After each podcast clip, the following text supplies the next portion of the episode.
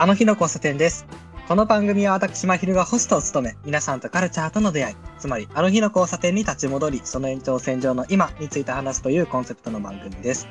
いつの日か、この番組が皆さんにとって、あの日の交差点になったらいいなと思っております。ということで、えー今回も引き続きこの方にゲストに来ていただいております。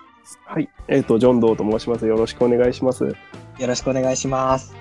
前回のエピソードでは、はいあのージョンドーさんのはい、まあ、カルチャー、コンテンツとの出会いからこれまでということを、うん。まあ、ざっくりお話しいただいたんですが、はい、はい、その中でまず今回のエピソードでは、はい、SF についておはいはいはい伺いしていこうかなと思います。はい、はい、はい。まあ、SF に興味があったっていうのが最初はロボットのプログラミングやってたってところからちょっと興味あるんですけど、そのあたりからちょっと聞かせてもらっていいですか？そうですよね。えっとですね、これはもう自分が主体的に始めたことでは全くないんですけど、はい。その、なんて言ったらいいかな。レゴブロックを組み合わせてロボットを作って、で、そのロボットにプログラミングすることでコースをクリアするみたいなロボコンみたいなのがあるんですよ。えで WRO って言って調べてもらうと多分出てくるんですけどそのロボコンのロボットのプログラミングをするっていうのを、えっと、科学技術館で講座としてやっててでまあ、うん最終的に大会に出ようみたいな。でなんでしょう田舎に住んでる自分にとって大会に出るっていうのは数少ない東京に行けるチャンスなんですよ。ー、あー、なるほど。はだから、結構頑張ってやって、で、1位になれたら、東京に無料で行けるわけですよ。いはいはい、でこれは結構でかいチャンスで、なので、結構必死にやってましたね。で、結局勝って、おお、行けて、はい。で、その後も中学ぐらいまでそのロボットは続けるんですけど、けど、うん。うんもう1回ぐらいは、あの、大会に出ることができて、うん。で、まあ、その時のその一緒にロボットやってた中学の友達っていうのがさっき言ったあのカルチャーをいろいろ教えてくれたやつなんですけど、ああ、なるほどな。そうそうそう。だから彼と一緒に多分そういうちまちましたことを夏休みの間とかやってたりするので、その中で話す話題としていろんなことを教えてくれたんだろうなって多分思いいやますね。、めっちゃいい小学生時代、小 いやいや中学生時代をいやいや送ってるじゃないですか。いやいやいや。まあ、確かに恵まれてはいましたね。羨ましいな。いや、それ思うのがですはいね、はいはい。まず、やっぱり東京への憧れみたいなものはあったんですか？ありましたね。その東京への憧れっていうか、自分の父親が都内の大学出てたので、ここは田舎なんだぞっていう、ここには何もねえんだぞっていうのをやっぱ言うわけですよ。はいはいはいはい。東京はちげえんだぞと。ここは何でも遅れたものが入ってくるんだぞ。例えば、その当時僕の住んでたところはスタバなかったですし、はいはい。高校に、中学高校になるぐらいまでスタバがないみたいな。えースタバって何みたいな感じの ところに住んでたんですよ。うん。となると、やっぱどんなところか気になるじゃないですか。いや、最先端のものがあるらしいと、日本。そりゃどういうもんなんじゃっていうのが気になって、やっぱ行きたかったんですよね。なるほどな。そ必要以上にここは田舎なんだっていうのを刷り込まれてたみたいな。かもしんないですね。しかも、その時よりも、やっぱオンオンライン化が進んでないので、オンラインうんうんうんでインターネット上で見れる情報っていうのもそんなに多くない。やっぱうん行かないと手に入らないものであったりとか、そういうものも多分多かったんじゃないかなって気はしますね。例えば、なるほどな。うん、テレビ番組でもやってないものもあったりとか、そういうのもあったりしたので、なんか興味はすごいありました。東京ってやっぱすごいものがある場所なんだろうって思ってましたね。いや、そう思うとね、なんか、はいはい。今聞いただけでも、はいはい。環境が、はいはい。なんだろう、環境要因って大きいなってめっちゃ思うんですよ。はいはい。環境でかいと思います。はい。うん。なんか、田舎だったからこそ、そのはい憧れがあったし、ああ、そう東京へですね。の興、うん興憧れというか興味ですかね。興うん。味があったし。まあ多分両方あったんだと思います。うん。で、そこへのはい。切符が、まあ、ロボコンとして目の前にあり、はいはいはい。そして、なんだろう、ロボコンにも打ち込める興味が、ジョンドーさん自身にありっていうので、いろいろマッチしたんだなっていう。いやけど、興味があったかって聞かれると、それは結構微妙で、さっきも言ったように僕生き物が好きなんですよ。はいだからはいはいはい。ロボットはそんなに興味ないんですよ。けど、あ、そうなんですね。ロボットやってて面白かったなって思うのは、やっぱ、ある程度プログラミングした通りに動くんですよ。予想がつきやすいというか、それはなんか生き物と違うなってさ、まあその、ちっちゃいながらに、もちろんたまにうまく動かないことはありますけど、まあ、基本的にはプログラミングが正確であれば、きちんと動かせば何回でも再現性を持ってロボットはコースを走ってくれるわけですよ。うんうんけど、生物だったらそうはいかない。なって思いながら、あ、なんかこれ違いとして面白いな、みたいなことはおもろげには思ってましたね。けど、だからロボットがすごいやりたかったかっていうと、なんかそれは多分微妙だったんだと思います。ああ、なるほど、なるほど。うんなんか、条件、条件と、あとは遊び道具と、友達との共通の会話と、みたいな、そうなんですよ。そんな感じで。うん。たまたまロボットがあったみたいな。あったって感じですね。うんうんうん。で、そこから、はいはい。まあ関連で SF の作品がそうですね好きになっていき、うんっていうことなんですけど、はいはい。これも友達からその名前を聞いて見るようになっていってって感じですか？そうですね。まあ、それこそガンダムとかは、またさっき話した友達と違う中学の友達が、僕の学校に突然転校してきて、最初は釣りの話で話がすごいあったんですよ。はい。そいつも釣りするやつだったので、えああいう、例えばルアーの話とか、道具の話とかっていう風にしていく中で、で、そいつはすごいガンダムのオタクで、はい。で、ガンダムは面白いんだよってめちゃめちゃ熱弁を振るうわけですよ。なので、じゃあ、や、そこまで言うんだったら見てみようかなって思って見始めたのが、始め、始まりで、で、最初かっこいいとか、やっぱり、そういうところから入っていくじゃないですか。ロボットがかっこいいとか。まあうん他の作品もそうですけど、広角機動隊とかも映像が綺麗だなとか、そういうところから入っていくけど、ものすごくこう、なんでしょう、監督さんの考え方だったりとかって反映されてる作品なので、はいはいはい。実際の、なんだろう、現実問題の鏡としてその作品を作ってたりみたいなのが強いなって思うところが結構あったりしたんですよ。で、それも面白いなって思い始めて、なので、うんうんうんその、なんでしょう、単に、最初は多分、そのかっこいいとか、科学的にフィクション作るってどういうことなんだろうみたいな興味から入ったと思うんですけど、科学的にフィクションをやっていく中で、どういうことを言ってるんだろうとか、その、どういうことを表したいんだろうとか、っていう興味も広がっていくし、一方で、なんでしょう、映画の中にしかないテクニックとかあったりするじゃないですか。例えば、うん。広角機動隊の電脳化とか、えっと、はいはいはい。光学迷彩とかって、すごい気になるし、まあ、立ちコマなんてすごい可愛いと思いますし、そういうのを、その、そういうもの面白いなっていう方向と、こういうのって興味深興味深いというか、その、考えさせられるなっていう両方が多分、すごい SF の中にはあって、うんうんうんうん自分の興味がどんどんどんどんかき立てられていったんだろうなって思いますね。いやね、その、まあ、ガンダムの話で言えば、はいはい。いや、僕ね、はいはい。あのー一回チャレンジしてるんですよ。はいはいはい。ちなみにはいはい、チャレンジした作品聞いてもいいですか？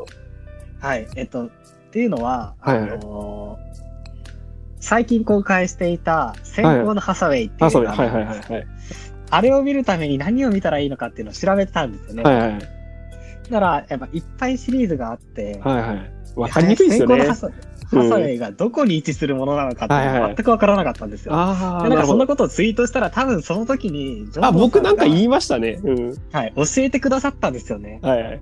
で、学習のシャーかなんか見たらいいですよ、みたいなの言った気がしまね。そうなんですすね。で、それを教えてもらって、はいはい。で、えっと、まあ、アニメシリーズとはい。逆襲のシャアを見て、はい。先行のハサウェイを見たらいいみたいな感じのはいはい感じで、まあ、よく言えば、まあはい。他のシリーズもみたいな感じだったんですけど、えっと、アニメシリーズを全部見るのはちょっときついなと思って。あ、しんどいですよね。あれはしんどい。で、総集編を見たんですよ。はいはいはい。総集編の映画みたいなのがはいはいはい3作あったので、はいはい、あります。見たんですよ。ますはい。なら、何にもわからなかったんですよ、ね。ああ、なるほで、何にもわからないまま逆襲のシャアまで一応見たんですけど、ど。はいやべえ、わかんないまま終わってったと思って、はいはい。これはね、いつか、あのーもう一回チャレンジしたいんですけど、はいはい。だからね、先行のハサウェイをまだ見れてないんですよ、ね。ああ、なるほど。そっか。ちなみに難しいはいはい。ガンダムシリーズってはいどういう分かれ方してるんですか、あれは。えっとですね、これもう説明するの難しいんですけど、その、はい。アムロとシャアが生きてる世界線の話っていうのがまずあるんですよ。例えば、はいはいはいはい。機動戦士ガンダム、ゼータガンダム、ダブルゼータ、で、逆襲のシャア、えっ、と、先行のハサウェイ、ユニコーンって繋がっていくんですけど、そういう時間軸があると。ただ、はい他にも、例えばガンダムシードだとか、シードデスティニーだとか、ウィングだとかっていう作品は、ガンダムっていう概念は持ってるけど、その同じ時間軸じゃない、同じ世界じゃないっていう作品だったりするんですね。これがちょっとわかりづらくて。で、ハサウェイを見るには、あの、ハサウェイの話って基本的にアムロとシャアの話の、なんでしょう、アムロとシャアに憧れた青年の話みたいな感じなんですよ。簡単に言っちゃうとなので、あれを見るためには、やっぱアムロとシャアの関係を知ってほしいですね。うんうんうんうん。アムロとシャアがなんで戦ってたのかとか、その、実際戦う中でどういうこうすれ違いをしていったのかとか、でうんうんうんうんそれが一応決着がつくのが逆あの逆襲のシャアっていう作品で、うんうんまあ、その逆襲のシャアをの中の戦火の中にいた一人の青年っていうのがあの先行のハサウェイの主人公のハサウェイなんですね。はいはいはい。え、あれも息子じゃなかったんでしたっけ？えっと息子ははいはいブライト長官の息子じゃなかったんでしたっけ？ブライト長官の息子ですよねはいブライト艦長の息子ですね。はいそれぐらいまでは追いついてました。ああなるほど。そうなんです。はい。うーんいや難しい ですよね。けどいやでもね、はいあの、見てて思ったのは、はいはい。やっぱりすごく大人なアニメだなと思ったうんです。んはいはい。だし、あの、よくネタにされる、はいぶったなっていうシーン、はいはい。あるじゃないですか。二度もぶったな、みたいなシーン。あれも、なんか、すごく名シーンとして出てくるのかなと思ったら、めちゃくちゃさらっと出てくるし、はいはいはい。なんかね、なんかいろいろ印象が違ったんですよね。ああ、そうですね。確かに。その、でもそのはいはい思想性としての面白さみたいなものは、はい。めちゃくちゃ興味があるし、はいはい。なんならこれは批評とセットで、もう一回見返したいなって思うぐあらいのあ、ぜひぜ。ひ。いやいや、なん、なんでしょう。僕がやっぱり好きなのは、うんな、なんだろう。可能性としてニュータイプをガンダムの作品で基本的に描いているんですよね。その、今の人間っていうのが、いつか、その、お互いのことを、その、分かり合える存在になれるかもしれないと。そういうものがニュータイプなんだっていう思想が、ガンダムの中にはあって、で、うんけど結局そのニュータイプだったアムロもシャアも戦いにしか使われてない、戦いの道具になっちゃってるっていう悲しい現実があるじゃないですか。うんうんなんかそれはすごい考えさせられるなと思っていて、結局人間は変われないのかなっていう考え方だったりとか、もちろんそれぞれの作品でそれに対して、いや、そうじゃないよっていうこともあるし、もうちょっとこう絶望を足してきたりっていうこともありますけど、うんうんなんだろう、その、これから先の自分たちがどうなるのかなっていうのに思いをちょっと馳せられるっていうのがうん好きだったり僕はしますね。なんか SF って、はい。まあそんな意識して見てこなかったけど、まあやっぱり思考実験みたいなところって多分にあそうだとそうだと思うんですよ。はい。うん。だからね、そういうところが面白いんですよね。はい。しかも、この時代のものって、はい。やっぱ今よりもいろんな技術がはいまだまだ進展、進歩してなくって、うん。その分、なんか、なんだろう、想像の余地も大きかったし、はいはいはいはい。なんか、ね今、驚くような SF 作品が目の前にあるかって言ったら、あんま思い浮かばないんですよ。うん、どんどでん、なんでしょう、難しくなってきてるというか。そうなんですよね。うん。ただ90年代とか2000年代とかのうん。SF 作品を見てたら、アニメでも実写でもそうですけど、うん。なんだろう、なんかすごい憧れと期待と、まあ少年心みたいなのもありつつ、はいでも実際にそれが実現した時にどうなるんだろうっていう、なんかちょっとした暗い気持ちというか、はいはいはい。いや、わかりますわかります。はいなん。かそれをね、まあ広角機動隊もそうですし、ガンダムもそうですし、なんかすごく伝わってくるんですよ。特に、はい。機能広角機動隊のはいはいはいはいね。はいはい。95年に公開されたやつです。はい。ゴースト・イン・ザ・シェルですね。はい。見たんですけど、はいそれがすっごいなんかね、伝わってきたんですよね。いや、わかります。やっぱ、広角機動隊って面白いと思うのが、中途半端に、その人間とネットがつながった世界を描いてるじゃないですか。完全にネットにみんな飲み込まれてるわけでもない。その物理的な体もまだ持ってるし、みんながそのネット上で一つになったみたいな世界ではないのに、つまり自分が何かがあやふやになってる時代だと思うんですよ。あれで書かれてるのって。まあ、特にゴースト・イン・ザ・シェルの中では、それが色濃く中心のテーマとして書かれてますけど、自分の自分たらしめるもの、ゴーストって作品の中で言ってますけど、そんななんだろう、あんだけ科学化している中なのに、自分の、なんか自分たらしめるものがゴーストしかないって、こう、あまりにも頼りない世界だなっていう感じもするんですよね。うんうんうんうんあれってなんか、こう、ちょっとこう悲しい気持ちになるというか、うん今の自分が考えても、じゃあい今の自分を自分たらしめてるものは果たして何だろうって考えさせられるじゃないですか。やっぱりさせられますね。うん。うんなんか、し中では少佐がその人と隔てる顔であったりとか思い出であったりとか、自分を自分たらしめるためにはものすごく多くのものが必要なんだっていうのを言ってますけど、いや本当に多分それはその通りで、自分を自分たらしめるその身体的な要素である、まあ、遺伝子の部分だとか一方で多分いろいろ学んできたことだとか思い出だとかっていう文化的な遺伝子のミームの部分っていうのが多分おそらくすごい重要なんだろうなっていうのを考えさせられるのがなんか見てて楽しいんですよね。いやーねいや思いました。あとねなんかめちゃくちゃ、ちょっと奇妙な音楽がメインテーマ風に流れはいるんはいはいですよねはいはいはい。そうですね。なんかそれがねあのアニメ映画の「パプリカ」を思い出させるというか、確かに確かに。なんかねきなんだろう。なんかちょっと不快というか怖怖い気持ちになる。パプリカも怖いんですよねあれもね。なんかそうなんですよ。不気味に感じるというか。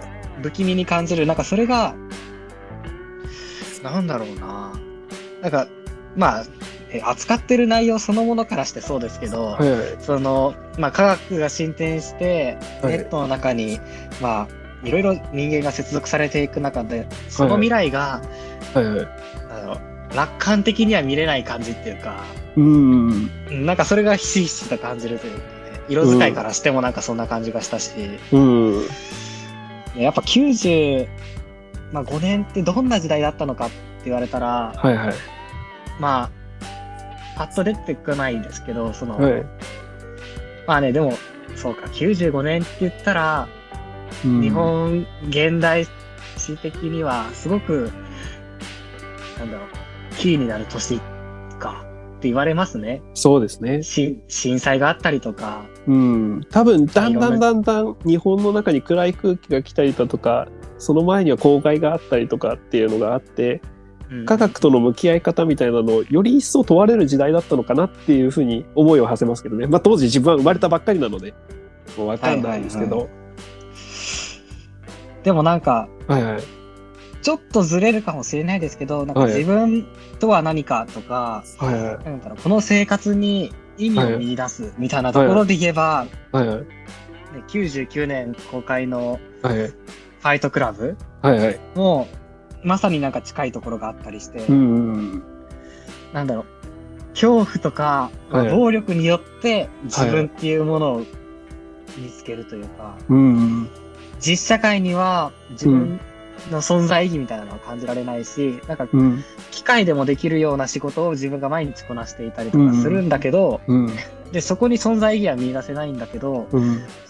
まあ地下に行って殴フり合ってァイトクラブの中でやってる時には、うん自分は何者であるかっていうのを掴んだような気持ちになるっていう、うんあのなんか感じですよね。やっぱその時代ってやかなり自分を見失ってる気がするんだなっていうのがうん。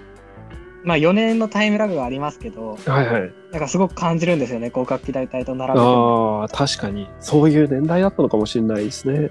なんか多分、急速な、こう、ネットの広がりだとか、グローバル化っていうのが進んでいく中で、自分を、例えば貴族意識で自分を縛ることっていうのが難しくなったんじゃないかなっていうのをちょっと思ったりはしますね。例えば自分は日本人であるとか、自分は何々に所属しているっていうことで、自分が自分であるっていうことを、どんどんこう、規定できなくなっているというか、うんうんうんうん。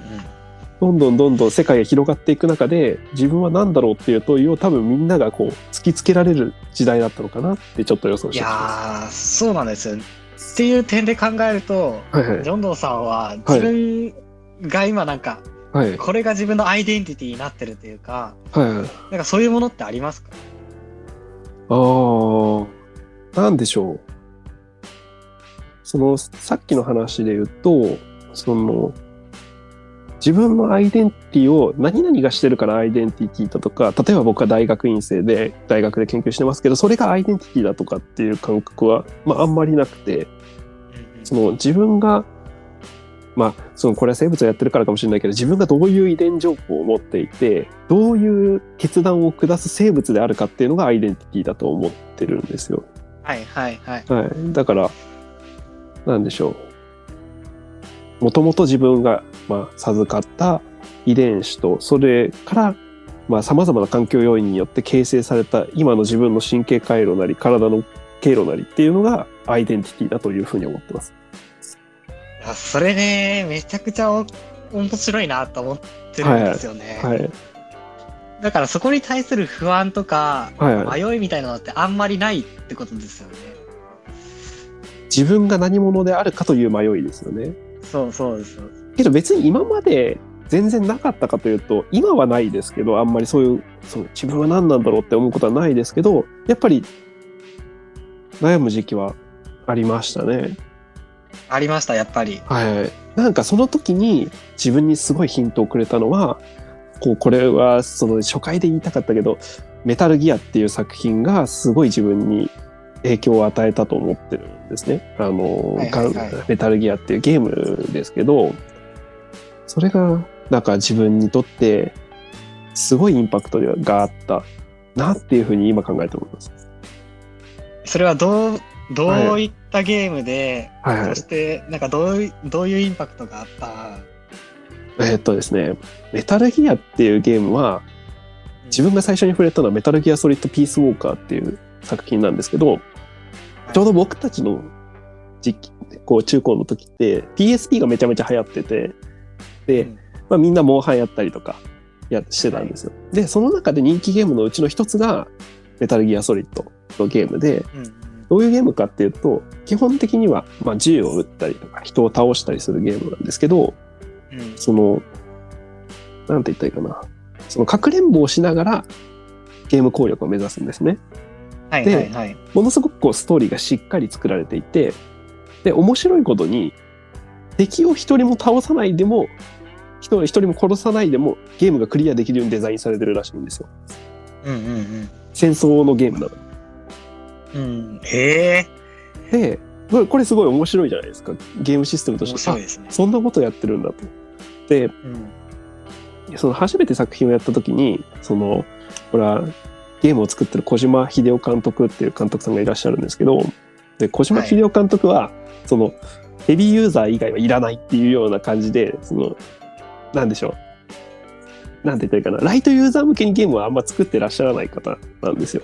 うんうんうんなので、まあ、一作やっただけじゃストーリーがあんまりよくわかんなかったんですね。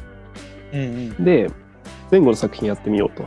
で、えっと、今は、えっと、メタルギアソリッド5まで出てるんですけど、まあ、全部やったんですよ。もう今まで全部やったんですけど、うん。その、メタルギアって戦争のゲームなんだけど、裏を貫くテーマとして、まあ、えっと、なんて言ってるかな、遺伝子っていうもの、自分が次世代に引き継ぐものっていうのをすごくテーマとして描いてるんですよ。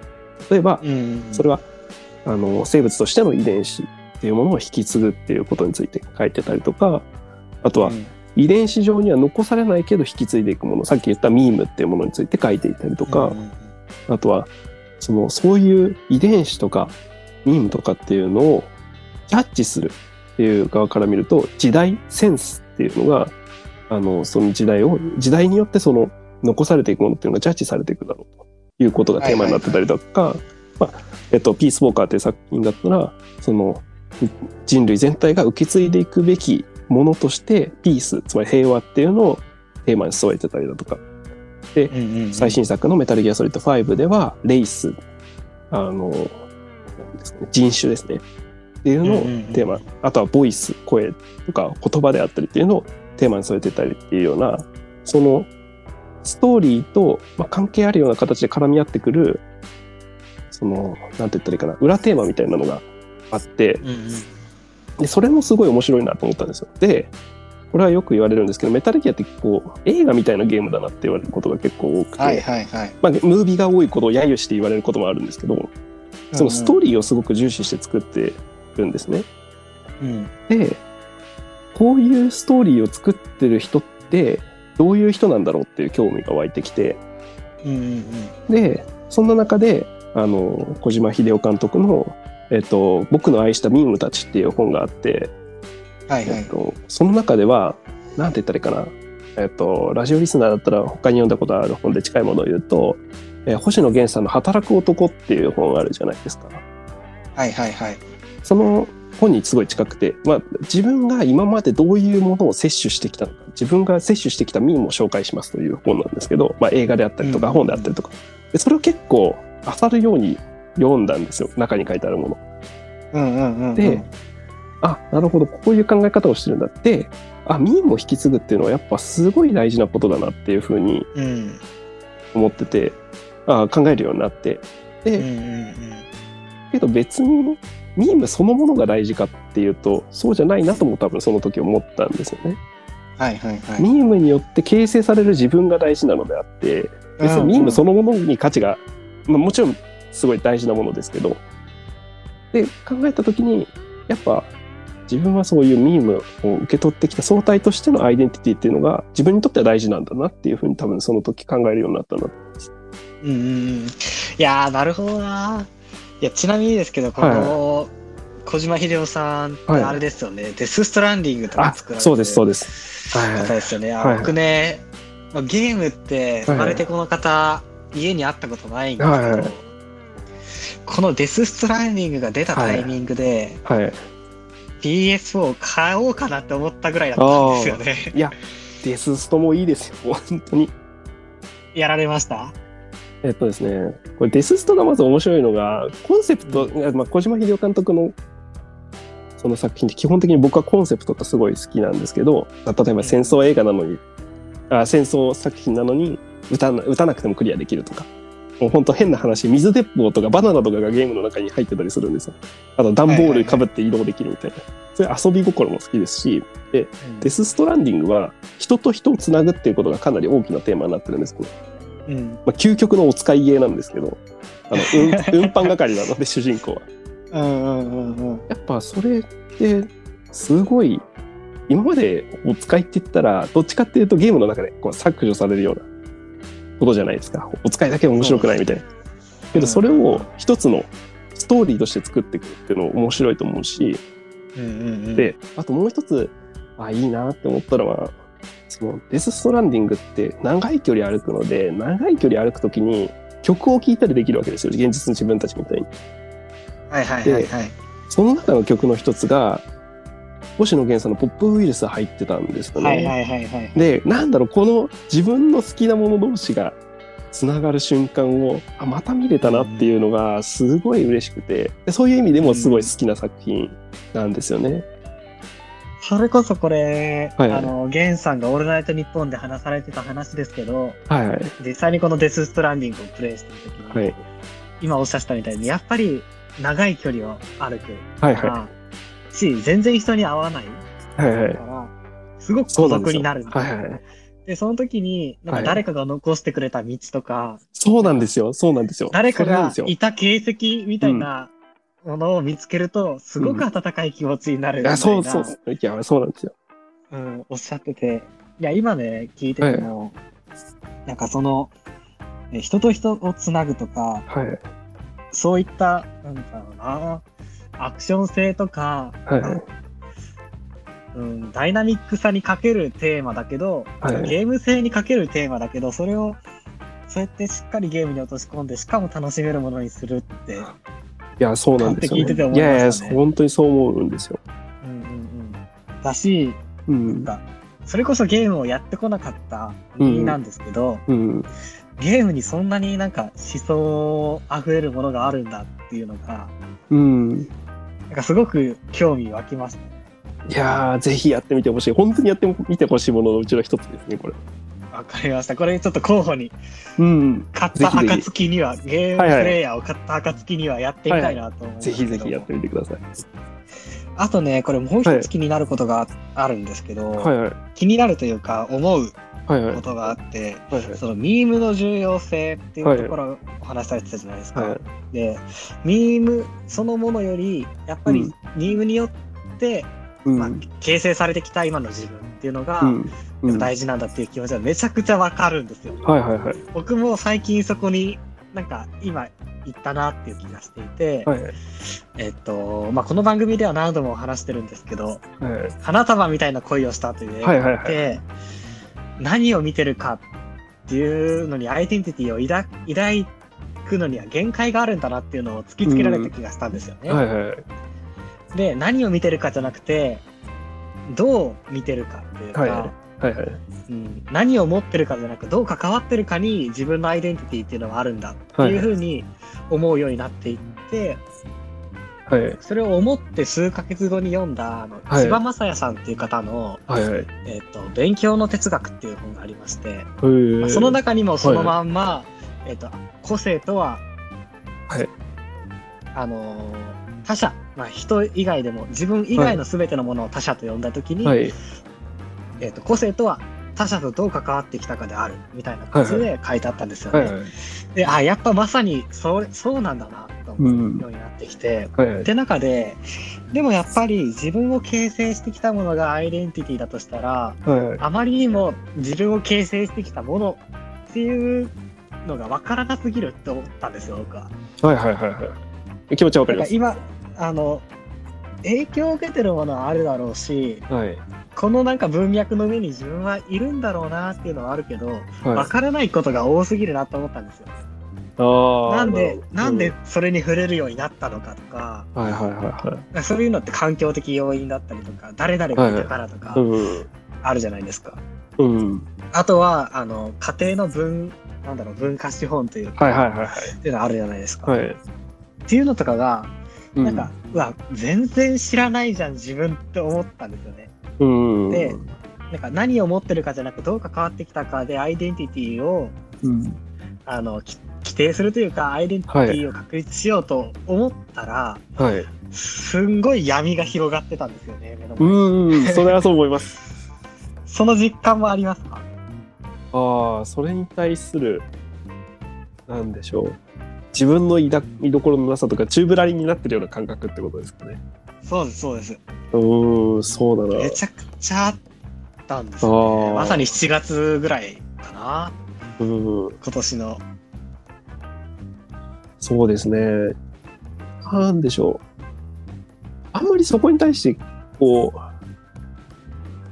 恐怖感みたいなものはないですね。うんうんうんでまあなんかうんこう不安感みたいなものはあんまりなくて、で、なその、結果としての自分はここにいるじゃんっていう、まず思うんですね。つまり、うんいろんなものを受け取ってきた結果としての自分はここにいて、で、自分が何者か知りたければ、まあ、それを解析すればいいじゃんというふうに思うんですよ。まあ、現実それは不可能なわけであって、うんなので、どこまで行っても結局理解できるわけではないじゃないですか。だから、ある種諦めに近いですけど、その、結果としての自分を甘んじて受け入れようっていう気持ちで僕は生きてますね。だから別にそこを、はい、一つに固めよう、固める努力というか、まあその、自分が何者か知りたいっていう欲求は当然あって、でそれを解消する目的で、研究っていうことに、そのモチベーションが向いたりっていうのはしますよ。生物とは何か、自分とは何か、命とは何か知りたいっていうモチベーション。うんうんうんだけど、当然それで分かると思ってないんですよ。うんうんうんうんいつの日か分かればばよいと。あのそれをやることによって自分は自分が何者であるかっていうことにちょっと近づいてるって感覚があるじゃないですか。うんうんうんうんなんかそれで今は満足できてます。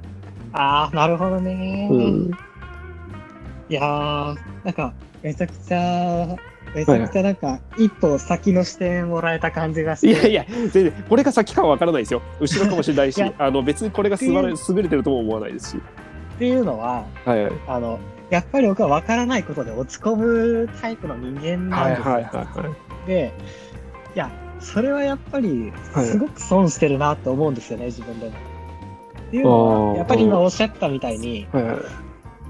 まあやっぱ分からないのは分からないじゃないですか。うん。で、っていけば分かるかもしれないけど、はいはい。とか、こうやって話してる、話しながら自分を振り返ってると分かるかもしれないけど、やっぱそれにはすごく時間がかかるはいはい。ので、時間がかかることを瞬時に分からないからといって落ち込んでる今の自分ってすごくなんかもったいないなとは思うんですよね。いやなんか僕は、それで落ち込めるのは、その、諦めてしまった人間からすると、それはそれで尊いことだと思っていて、それって落ち込めるってことは、やっぱりそこに引っかかりを持てるってことじゃないですか。うんうんうんうん。やっぱその引っかかりって次の自分の興味だとか、自分がその引っかかりを何で持ったのかっていう興味に結びついていくじゃないですか。